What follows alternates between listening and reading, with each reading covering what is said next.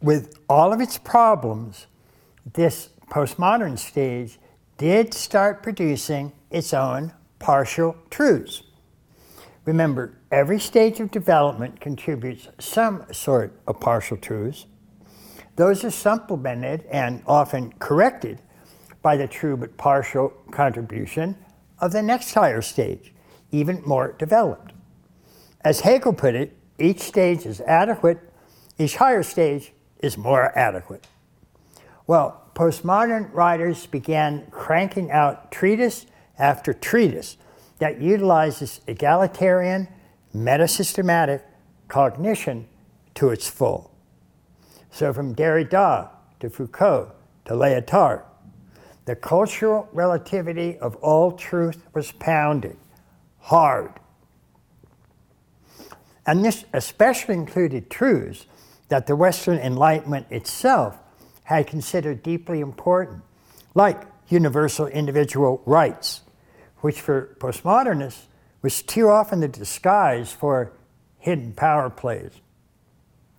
So, what are some of the true but partial notions that postmodernism advanced? Well, they include things like contextualism, the idea that all meaning is context bound. For example, notice the meaning of the word bark in the phrases the bark of a dog and the bark of a tree. The same word means two completely different things, depending on its context. And that's very true. And there was constructivism.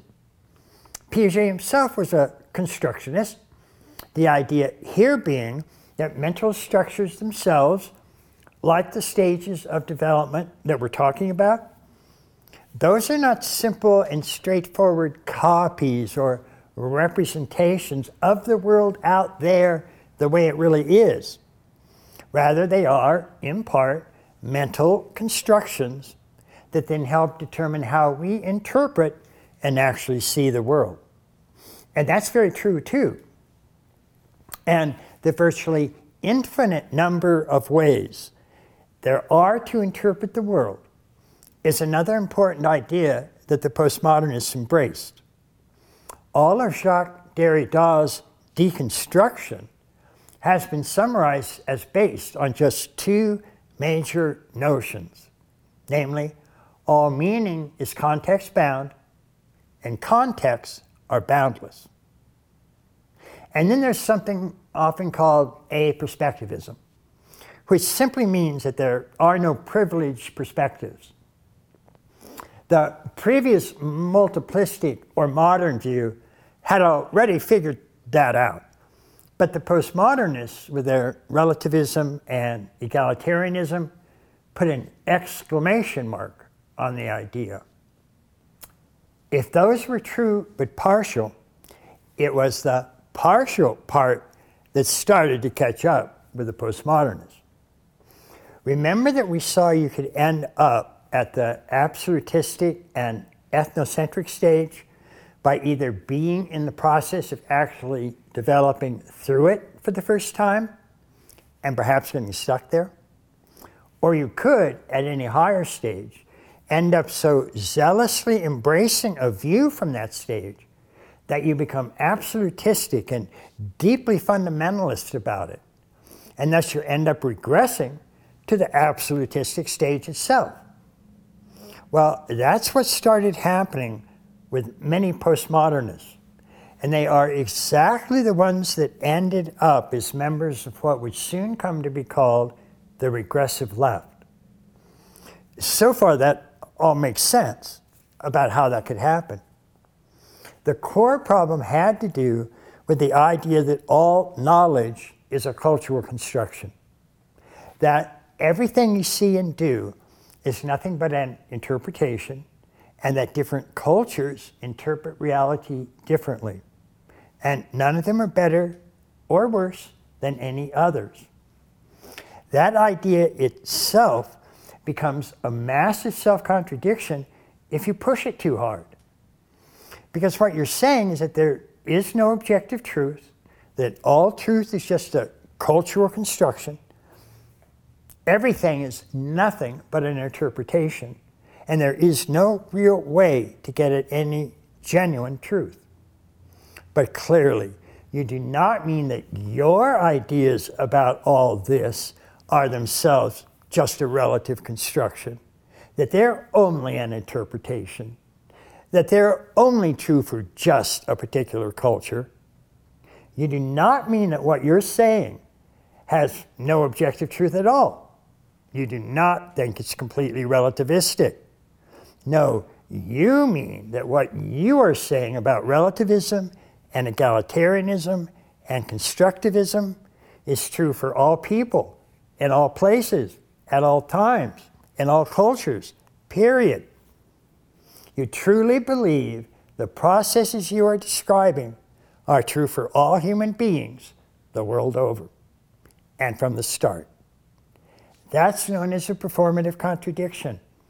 You yourself are clearly doing exactly what you say cannot be done at all. Oops. But these general postmodern currents were already set in motion. By this time, moving into the 1990s, close to 20% of the Western population in developed countries had reached this grand postmodern relativistic stage. It was still postmodern in that it was still meta systematic, and that meta systematic stage was still fundamentally relativistic.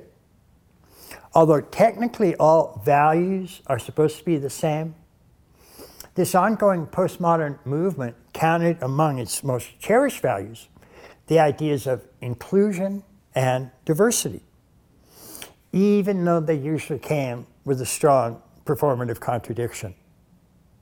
For example, when it came to the idea of cultural diversity or multiculturalism, the only culture in the world that has ever created and actually embraced multiculturalism is Western culture.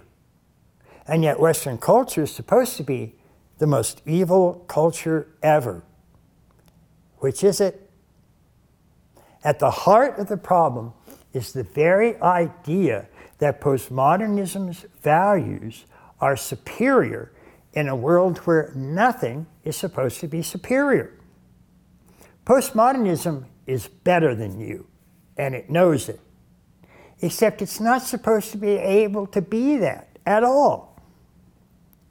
This is meta systematic relativism eating itself. At the very least, the only way that postmodernism can set itself in a genuinely adequate context is to see that its own values of diversity and inclusion are ones that have developed. You aren't born with those values, you develop them. But postmodernism itself had categorically ruled out the notion of developmental stages. One of the worst disasters of the meta systematic postmodern view was the complete confusion of dominator hierarchies and growth hierarchies. Dominator hierarchies are all the truly horrible things that postmodernists say about them. And the higher you go in a dominator hierarchy, the more people you can oppress, enslave, and torture. But it's exactly the opposite with growth hierarchies.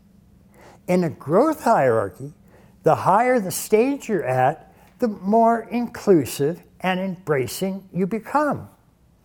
From subatomic particles to atoms to molecules to cells to organisms.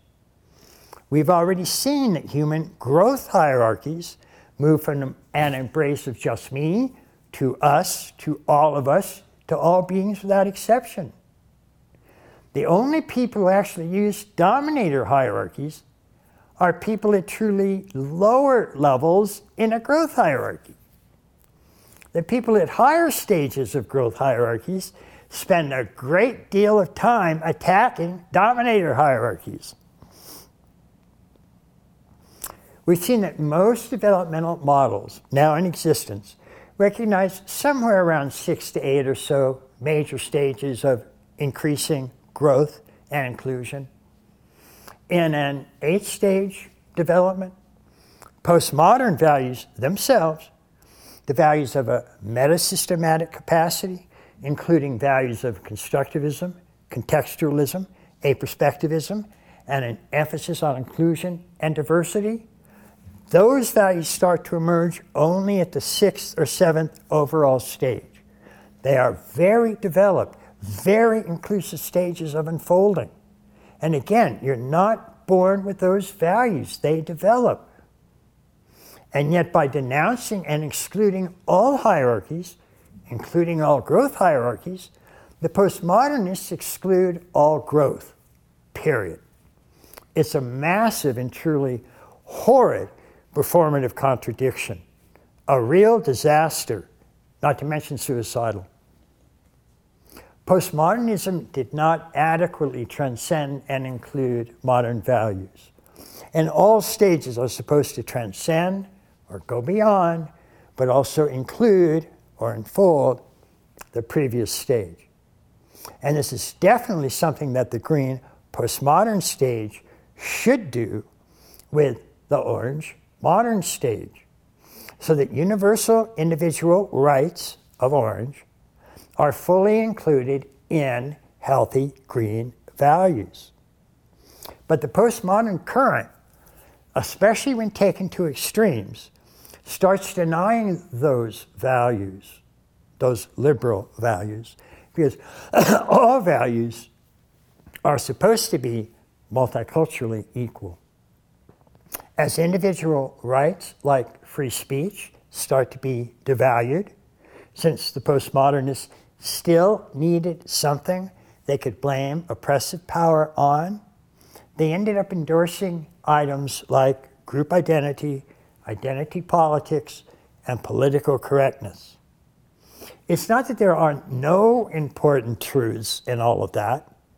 It's that when they start to be embraced with an absolutistic zeal, as the far left started to do, then there is indeed a tendency to regress to an absolutistic stage. And remember, those stages are deeply ethnocentric. That is, they embrace an active polarization and retribalization, or group politics and group identity. This regression indeed produces what is now often called the regressive left. As the new green postmodern relativistic stage began to emerge in the 1960s, it began to push back against the previous orange modern stage. And that's the stage that the left had originally begun by explicitly representing. Remember, liberalism was originally an expression of this new, modern, rational, world centric set of values, including individual liberty and freedom. Political types who embrace these new, world centric ideas were often called progressives because they wanted to progress beyond the present conventional way of doing things, which the left often found to be very oppressive, authoritarian, mythic literal instead of rational scientific, and so on. We saw they were also called liberals, since they seemed more open, more liberal to new approaches and new forms of society. Hence, in big five factor analyses, progressives score highest on trade openness. The conservatives at the time were mostly fine with how things were and reminded people how hard it is to construct functioning societies in the first place. So we need to be very careful here. So they tended to believe that traditional values needed to be conserved, not just deconstructed. But as the 60s unfolded, a large portion of the left, being indeed progressive, began to progress or move on to the new postmodern stage. This deeply split the left, with the old original left still representing the modern stage and its clearly liberal values. But the new left had become both postmodern and post liberal. or sometimes illiberal, or even anti liberal. But whatever this new left was, it wasn't liberal. Many leftists who had grown up with the original liberal values of individual rights and universal liberty just increasingly could not identify with this new illiberal left and its identity politics. It just seemed to contradict everything they were brought up believing and that they thought the progressives believed too. On the intellectual dark web, people like Dave Rubin explained, quote, why I'm no longer a member of the left. And he had been a dedicated leftist all his life. A very large number of people did the same thing. But many of them who clearly could not identify with the anti liberal new left and its identity politics still could not comfortably identify with something called the right. Certainly not the extreme right that still inhabited threateningly the ethnocentric stages. Now, I would argue that most of the IDW members are not typically left or right, but are looking for a deeper current that unifies and integrates them both. They're looking for and expressing integral second tier. And because it's the original modern world centric liberal values that are most under attack from typical leaders of a postmodern view, many of the IDW members explicitly say that they are, quote, traditional liberals. And it doesn't matter whether they are officially left or right. People from Ben Shapiro to Jordan Peterson to the Weinstein brothers have publicly called themselves traditional liberals. We'll come back to that. In the meantime, the right had begun including a more recent modern faction that had also bumped up a stage. The original conservative traditionalists had indeed represented traditional values, which, especially at earlier times, were usually ethnocentric. They favored particular races or genders, were fairly xenophobic, hyper patriotic, very nationalistic. The new branch of the right, on the other hand, had moved up from ethnocentric to the original modern world centric stage, the original liberal stage.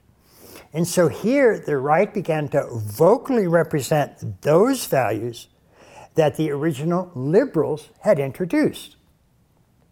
And in fact, this orange right faction was almost the only political orientation and culture that vocally supported traditional liberal values. It argued strenuously for free speech and individual rights, while the new postmodern left had abandoned those liberal values of individual freedom and were instead promoting diversity and inclusiveness in the form of group politics, although in very self contradictory ways. This new postmodern left was doing this in very zealous and absolutistic ways, often maintaining that it didn't even have to talk to opposing political viewpoints. And this absolutizing was always opening itself to falling into the regressive left, which had indeed significantly regressed to absolutistic, ethnocentric, and tribalistic views of group identity and identity politics. And that current had contributed significantly to the major polarization of the culture wars now going full blast a significant number of genuine liberals who started out gladly believing in the left's agenda and happily identified themselves as left wing soon found that left and liberal no longer meant the same thing at all. The new postmodern left, in fact, was about as illiberal or even anti liberal as you could get. And this absolutely confounded the old leftists who loudly claimed that they hadn't changed, the left had changed. And indeed it had, from modern, liberal, universal to postmodern, illiberal, relativistic. In short, a move from orange to green.